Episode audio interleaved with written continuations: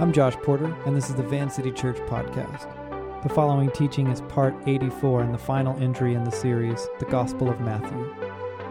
Matthew's Gospel concludes with marching orders for disciples of Jesus then and now. Probably most of us feel as if we're anything but qualified or prepared to carry this mission forward, but maybe we're in good company. Open your Bibles to Matthew chapter 28.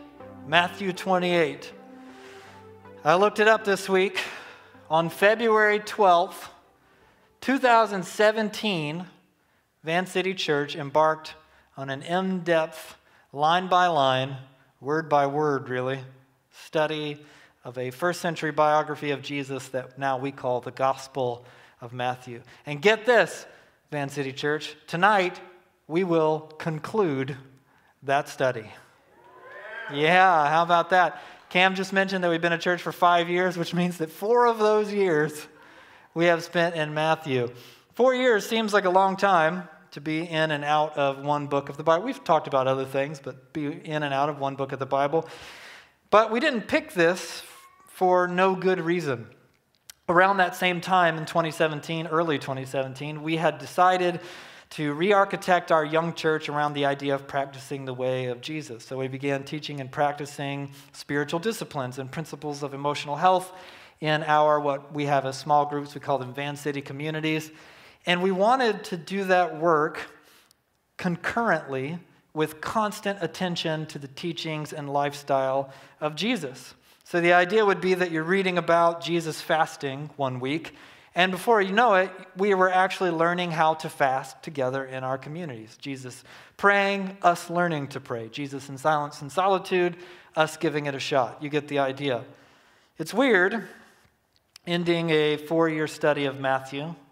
I wasn't sure how this last teaching would go, but when I sat down in my office this past week to study, I found Matthew's conclusion wonderfully appropriate for our time and place, even really for our season as a church. I guess I shouldn't be surprised at this point. Now, where we last left Jesus in the story, he had died, he had been buried, but when two women came to visit his grave, they found it empty before meeting Jesus himself, alive and well. Jesus sends these women to inform the rest of his grieving friends that he was dead, but now he is alive again. Now, let's read the conclusion to Matthew's biography of Jesus. You guys all right? You with me? Yep, great. Tyson, you still fine back there? that was pretty good. Uh, Matthew chapter 28, beginning with verse 11.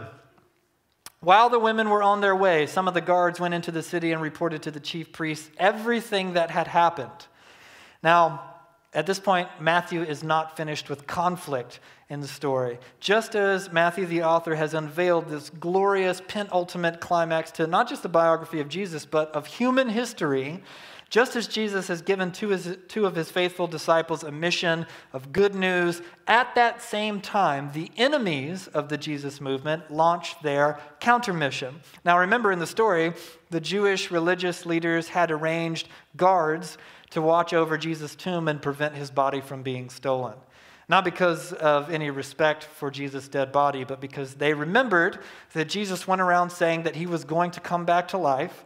And they figure, well, hey, if you want to get a rumor going that a dead guy has come back to life, item number one on your to do list would probably be remove the body. Otherwise, anyone could just go point to the thing and say, nope, he's still dead. He's right there. So the guards are there in the story, though off screen, so to speak, when the stone rolls away and when the once dead Jesus gets up and walks away. And now they are reporting to the chief priests about everything that they saw. Scholars believe that this is the moment when a cryptic promise from Jesus is being fulfilled. This happened all the way back in chapter 12 the, uh, the, this point in the story, when it, we read that some of the Pharisees and teachers of the law said to Jesus, Teacher, we want to see a sign from you. And Jesus answered, A wicked and adulterous generation asks for a sign, but none will be given it except the sign of the prophet Jonah. For as Jonah was three days and three nights in the belly of a huge fish, so the Son of Man will be three days and three nights in the heart of the earth. If it seems like we read that a long time ago, it's because we did. I looked it up. February of 2019. Point is, Jesus promised this quote unquote wicked and adulterous generation, referring to Israel's corrupt religious establishment, that they would be given a sign of his death and burial and resurrection. And the priests, they promised that this would be enough to make them believe. Remember, during Jesus' execution, we read, in the same way the chief priests, the teachers of the law, and elders mocked him. He saved others, they said, but he can't save himself. He's the king of Israel. Let him come down now from the cross, and we will believe him. He trusts in God. Let God rescue him now if he wants him. For he said, I am the Son of God. So that's twice now that Israel's religious leaders had promised belief in exchange for signs. And here, Jesus is delivering on both charges. Let's see how they respond. Verse 12. When the chief priests had met with elders and devised a plan, they gave the soldiers a large sum of money, telling them, You are to say, His disciples came during the night and stole him away while we were asleep. If this report gets out to the governor, we will satisfy him and keep you out of trouble. So the soldiers took the money and did as they were instructed, and this story has been widely circulated among the Jews to this very day. One more time in Matthew's gospel. This has happened all across the entire story, but one more time in Matthew's gospel, money is depicted as having potentially demonic power. The soldiers are willing to sit on this bizarre thing that they witnessed for a price, and the religious leaders are willing to similarly pay off the governor to keep the soldiers out of trouble. Money and deceit, power, the counter mission. And it's funny because the alibi is pretty stupid you think about it. If the guards were sleeping, how would they know that Jesus' disciples came and took the body? At any rate, the message of the resurrection and the accusation of its fraudulence are going out at the same time. It's still the case now. Keep reading, verse 16. Then the 11 disciples went to Galilee to the mountain where Jesus had told them to go. Mountains, if you've noticed, figure prominently throughout not only Matthew's gospel, but really in Israel's, Israel's history throughout the scriptures, as, and we believe that Matthew was writing primarily to a Jewish audience.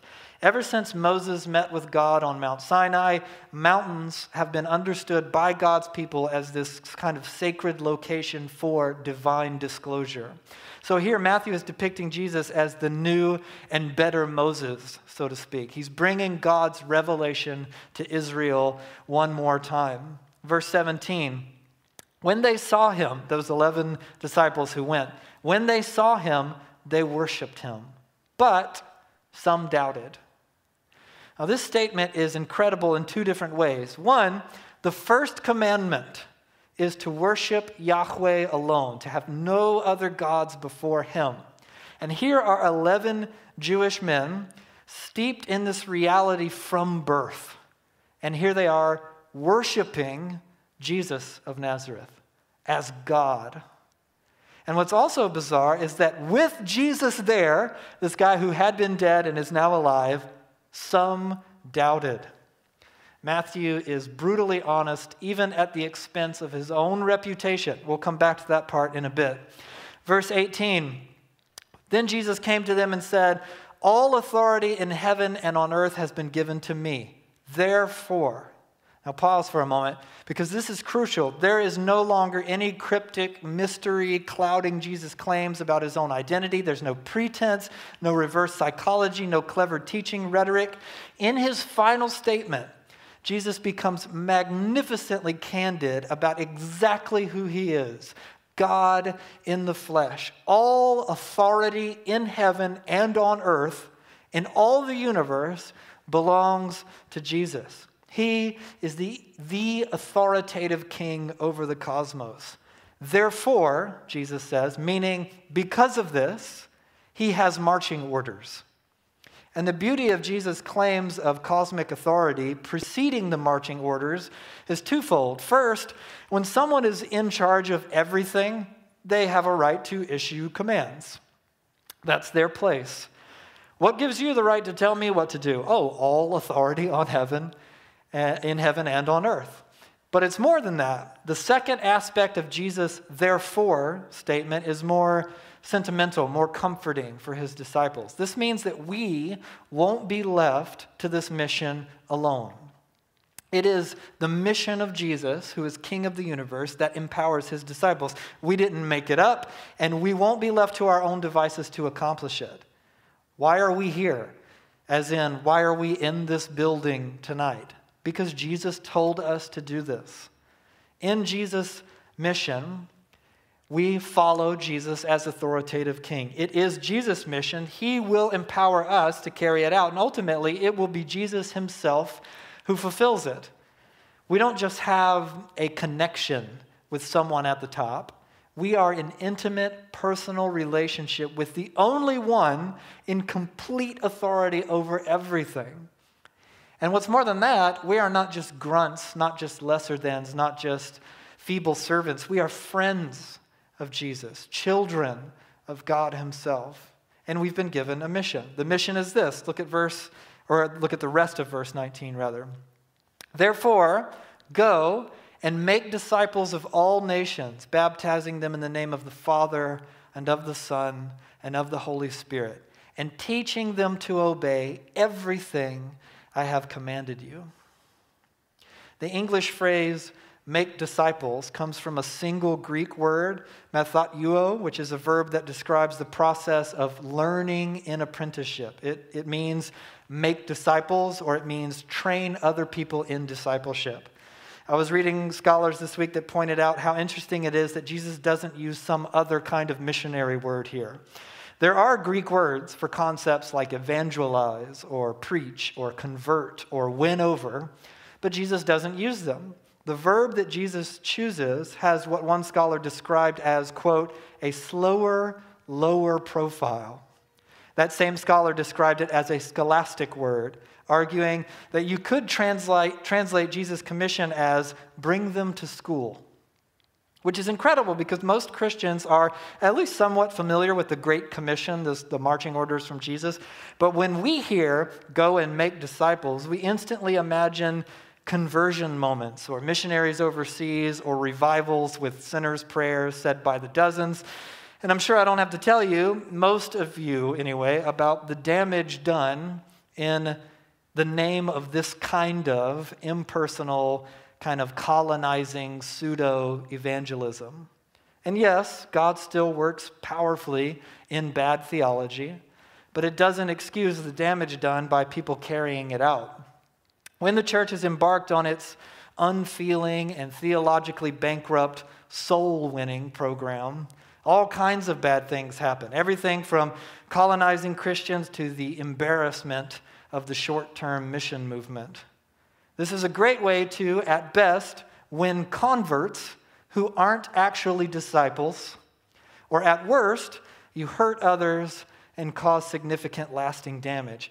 Really, all that's required for conversion or deconversion is an experience and some emotions, a one off decision in a vacuum. But discipleship requires a lifetime of faithful training. Conversion campaigns and the popular deconstruction movement are both much, much easier than discipleship.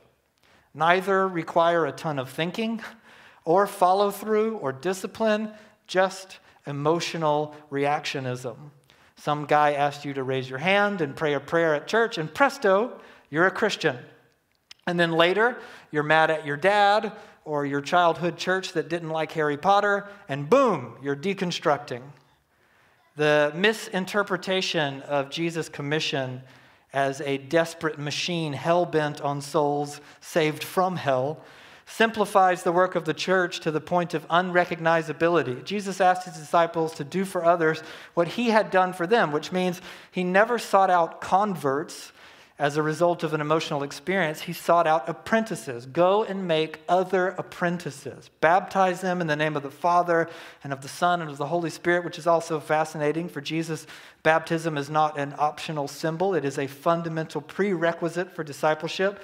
And then teach them to obey everything I have commanded you.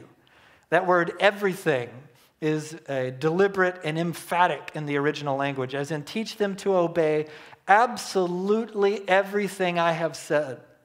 And commanded is past tense.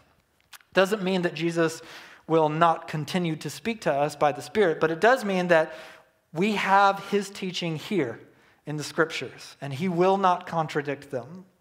There will be no new teaching from Jesus to supplant the old. I have commanded you everything. Now go and teach people to do what I have commanded.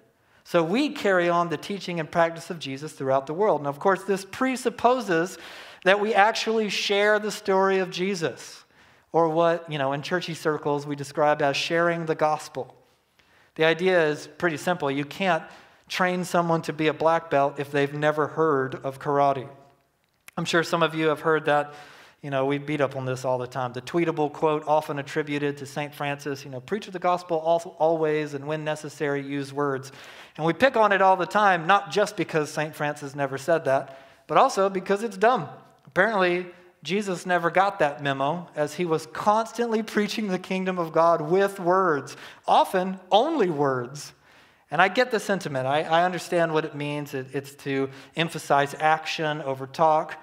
But preaching the gospel requires words. Or, you know, you just try. Just try being friendly to someone who knows nothing about Jesus and see if they somehow intuit the entire Sermon on the Mount based on you being nice or leaving a good tip. It just doesn't work that way. Jesus' mission doesn't exclude what we call evangelism, it, it just assumes evangelism into the much broader work of making disciples. Yes, train them to obey everything I've commanded, but to do so, you have to tell them the story of Jesus. Now, before we end our study of Matthew, there are a few things that I want us to consider as a church. First, let's just face this the Great Commission is nobody's favorite part of Matthew, at least not modern Western Christians. Nobody except maybe Cam. And let's face it, something seems off about that guy. I've been noticing over the last five years. Here's my big complaint. You want to hear my big complaint with Cam? I can't, I can't talk to him about movies anymore. His opinions never make any sense. For me, it all started back in 2011. Uh, if you're doing the math, that's a decade ago. So this has been happening for a long time. Now, to set the stage for you about my beef with Cam, uh, before 20th Century Fox had been swallowed up by the ruthless, bloodthirsty juggernaut that is the Disney Corporation, it was up to Fox and Fox alone to make X Men movies. You remember this? Tyson? You remember that? There was no Marvel Studios in the game when Fox bought the rights to these characters, so if you wanted Wolverine on the silver screen, you had to go to Fox. And let's be real, mostly what Fox did was make really bad X Men movies. And I say this as a child of devotion to those comic books and as a film lover, those things were mostly terrible. And I had, as a kid growing up, posters of Wolverine on my wall. As a kid, you know, I'm grown up now, but as a kid, and I watched that Saturday morning cartoon religiously. I documented every episode on VHS so I could play it back at my own leisure. We read those comic books as kids, and we never dreamed big budgets and special effects might bring those characters to life at a theater near you. But then, in March of 1990, Teenage Mutant Ninja Turtles was released in theaters everywhere, and then we thought everything, anything was possible. They're going to make movies of everything we love at this point. But X Men didn't arrive until the year 2000, and it was great then in the year 2000. Really exciting stuff. It didn't hold up great over time. X2 is still pretty good if you want to revisit the filmography, but my God, Last Stand, Origins, Apocalypse, Dark Phoenix, New Mutants, these are really, really bad movies. So bad that when X Men First Class came out around the summer of 2011, most of us had given up hope on this entire franchise. But we knew we were still going to go see it. It's a new X Men movie. Of course, you're going to go see the thing. And to our absolute amazement, First Class was pretty darn good. Can you believe it? Not perfect, but it was pretty good. And we were all abuzz talking about, oh my gosh, there's a good X Men movie. I can't believe that this happened. And I remember talking to Cam then. Here we go. I talked to Cam, and I was like, Did you see this thing? And he was like, Yeah. He scrunched up his nose and he shook his head and he poo pooed it. And I said, Oh, okay, he's going to have some legitimate nitpicks. Let me hear these. Why? I asked, What's not to like? You know, young Magneto hunting Nazis? That was a really fun movie. What's not to like? And Cam's answer, I kid you not, was the, the Cuban Missile Crisis, which features in this science fiction movie. The Cuban Missile Crisis didn't happen like that. what? This is a movie about a magnet man who moves metal around with his will. And he was worried about the Cuban Missile Crisis. I knew something was off then. Not a lot has changed. Anyway, uh, I've been waiting for five years for a good time to tell that story. So, Cam, he loves the Great Commission without any convincing. But the rest of us, we, we need the convincing. Mostly, the Great Commission reminds us that the church has done some weird stuff, and that whatever it is that we should be doing, we're probably not doing it. And there's no way around it. Matthew ends with all followers of Jesus being sent out on a mission while at the same time, counter mission is being launched to stop them. And here's the weird thing about that. In his commentary on the passage, scholar Frederick Dale Bruner writes this There's no suggestion that the church should fear this counter mission, or worse, fight it. Just note it. It cannot be said that Matthew shows any great concern about this counter message or that he marshals any programs against it. He simply, perhaps even calmly, continues with his gospel message, seeming to trust that if it is heard, it will win enough disciples to counter the fraud of the counter mission. This actually makes a lot of sense if you think back through the story. Jesus taught his followers to begin with nonviolence, enemy love. He told them all kinds of parables about weeds that will grow up in the wheat, saying, Don't go around pulling up the weeds. That's not your job. Just let them grow. God will worry about that. And then at the end of uh, the, the climax of the story, when Jesus was being arrested, one of his friends drew out a sword to defend him, and Jesus rebuked him and said, Don't do that. So, contrary to nearly all of American evangelicalism. Contrary to Fox News and the culture wars and the angry, fretful Southern Baptist of my upbringing, we are not to fear or even fight, in the traditional sense anyway, the effort against the gospel. We simply have our marching orders, and that's that. Go and make disciples, baptize them, teach them to follow Jesus. If I had to guess, I'd wager that most of you feel the same kinds of things when I say that. Maybe you feel as if you're not even sure how to do that, or like things wouldn't go well if you tried. But if you read Acts and the subsequent letters of the New Testament, you'll quickly discover that the first Christians often didn't know how to do that either. And that though there are some incredible stories about this mission and its victories, the New Testament isn't worried about admitting that sometimes things went poorly. Or maybe you're thinking, my discipleship is, in, is such a mess right now that I can't even begin to consider the mission of Jesus.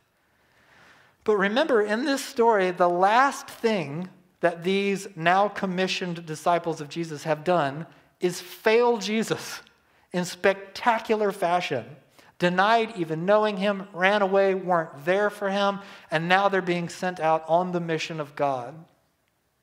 Or maybe you're thinking that inside things are too chaotic, that you feel no peace, no confidence, or maybe you have your doubts about all this.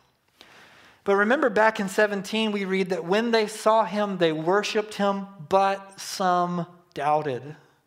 The language here implies that amongst the 11 apostles, some of those worshiping him also doubted him. Again, this from Bruner.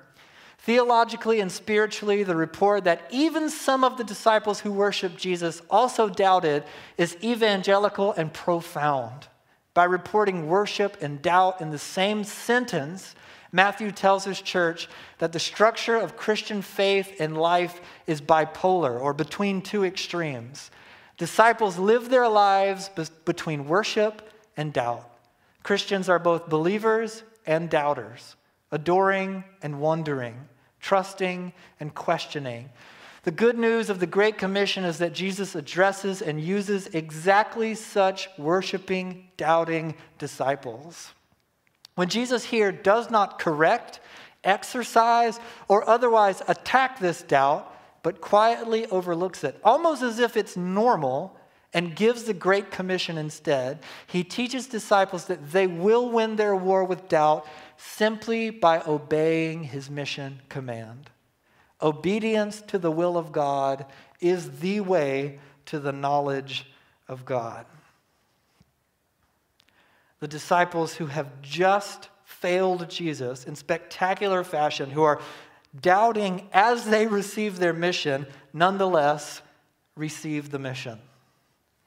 These are the kinds of people Jesus sends. Do they sound familiar? This is Jesus' final claim in Matthew's story. All authority in heaven and on earth has been given to me. N.T. Wright said of this passage, People get very puzzled by the claim that Jesus is already ruling the world. The claim is not that the world is already completely as Jesus intends it to be. The claim is that he is working to take it from where it was, under the rule not only of death, but of corruption, greed, and every kind of wickedness, and to bring it by slow means and quick under the rule of his life giving love. And how is he doing this? Here's the shock through us, his followers. The project only goes forward insofar as Jesus' agents, the people he has commissioned, are taking it forward. The disciples in Matthew's story must confront the outrageousness of such a claim that Jesus has been given all authority in the entire universe, just as the story's readers, you and I, have been made to do for centuries. What is our answer to such a statement? What is our final decision on the matter, even in the midst of our assailing failure and inexperience and doubt? I can tell you this if we take Jesus seriously, we will have our work cut out for us. The counter mission is alive and well. In his book, After Doubt, Portland professor A.J. Swoboda describes a life changing experience that he had when he visited an African Muslim nation. While there, Swoboda learned that there were 25 known Christians in a city of over a million, and that they were facing extreme danger and discomfort, persecution, poverty, just so they could meet secretly at night with one Bible and a broken guitar between them. And Swoboda, who was an American Christian just visiting, he was so thrilled and inspired that he asked if he could meet these radical followers of Jesus. And he was shocked to hear that the African Christians were not interested. The African Christians knew about the enlightened, deconstructed post Christianity of the affluent white West, and they did not want it to corrupt their movement. Now, at first, he was devastated, but then, ironically, God used the experience to remind him of the enormity of the Jesus movement. And that while our tiny world of deconstruction podcast and pseudo spiritual intellectuals often makes us feel as if the whole world is bailing out on Jesus, really, we are a tiny corner of that story. And elsewhere in the world, the tiny mustard seed continues to grow into the great, vibrant tree that Jesus called the kingdom of God. About his experience, Swoboda wrote this Just about every week now, I see another Facebook or Instagram deconstruction confession. One more young, white, progressive Westerner undoing or deconstructing their faith. It used to kill me seeing these. But I have a broader vision now because I've encountered the African Christians and their love for Jesus. For every millennial, affluent, white college student who is choosing to deconstruct their Christian faith, there are five non white people with less privilege in this world who are finding in the Bible the greatest message one could ever imagine. This is the book and the faith of the poor. This is the book for the lost. This is the book for the hopeless. Maybe Jesus was right when he said that it's nearly impossible for a rich person to enter the kingdom of heaven. God is coming to those who actually need him. So, despite any affluence or privilege in my own life, I feel like I need Jesus. I am aware of how often I blow it, how unqualified I feel to participate in this movement. So, yeah, it can often feel as if we, as a church, as a community are also unqualified. We will certainly feel unworthy of this task. It can often feel as if the counter mission is looming, a looming colossus against which our pathetic little church is entirely hopeless. But Jesus has called and anointed unqualified and unworthy disciples. And our tiny view of the world is not the entire story. So you don't know how to do this? Well, the idea is we will learn together. How? Keep showing up. Do not give up on this story. Don't give up on this church. Don't give up on community. Don't give up on the scriptures or on the Spirit of God alive in you. Faithfully, week in and week out, show up to your community, to this space, to the scriptures, to God in prayer every day, to the practices of Jesus in your own life. Keep showing up. And we'll learn how, and we'll give it a shot together. And not just together as in you and me, but together with the one who has all authority in heaven and on earth. Those, I think, are pretty good odds. Because the best thing about this mission, the best thing about the entire story, is in the last little phrase of Matthew's gospel. John Wesley famously said on his deathbed, with his own demise inching ever nearer, he said, apparently, best of all, God is with us. Which seems like a weird thing to say. Why not say, best of all, Jesus died on the cross to save us from our sins or some such thing? I guess because Wesley understood that the only reason that quivering, imperfect, failure disciples can be empowered to change the entire world is because of the presence of God made available to those who do not deserve it. Best of all, God is with us. So, to end his literary masterpiece. Matthew records Jesus speaking over his failed, unqualified, unworthy disciples with the entire world against them. Go and make disciples of all nations. Baptize them in the name of the Father, the Son, and the Holy Spirit, and teach them to obey everything I have commanded you. And finally, we read the conclusion to Matthew's gospel and surely I am with you always even to the very end of the age. Let's pray together and ask God's Spirit to speak.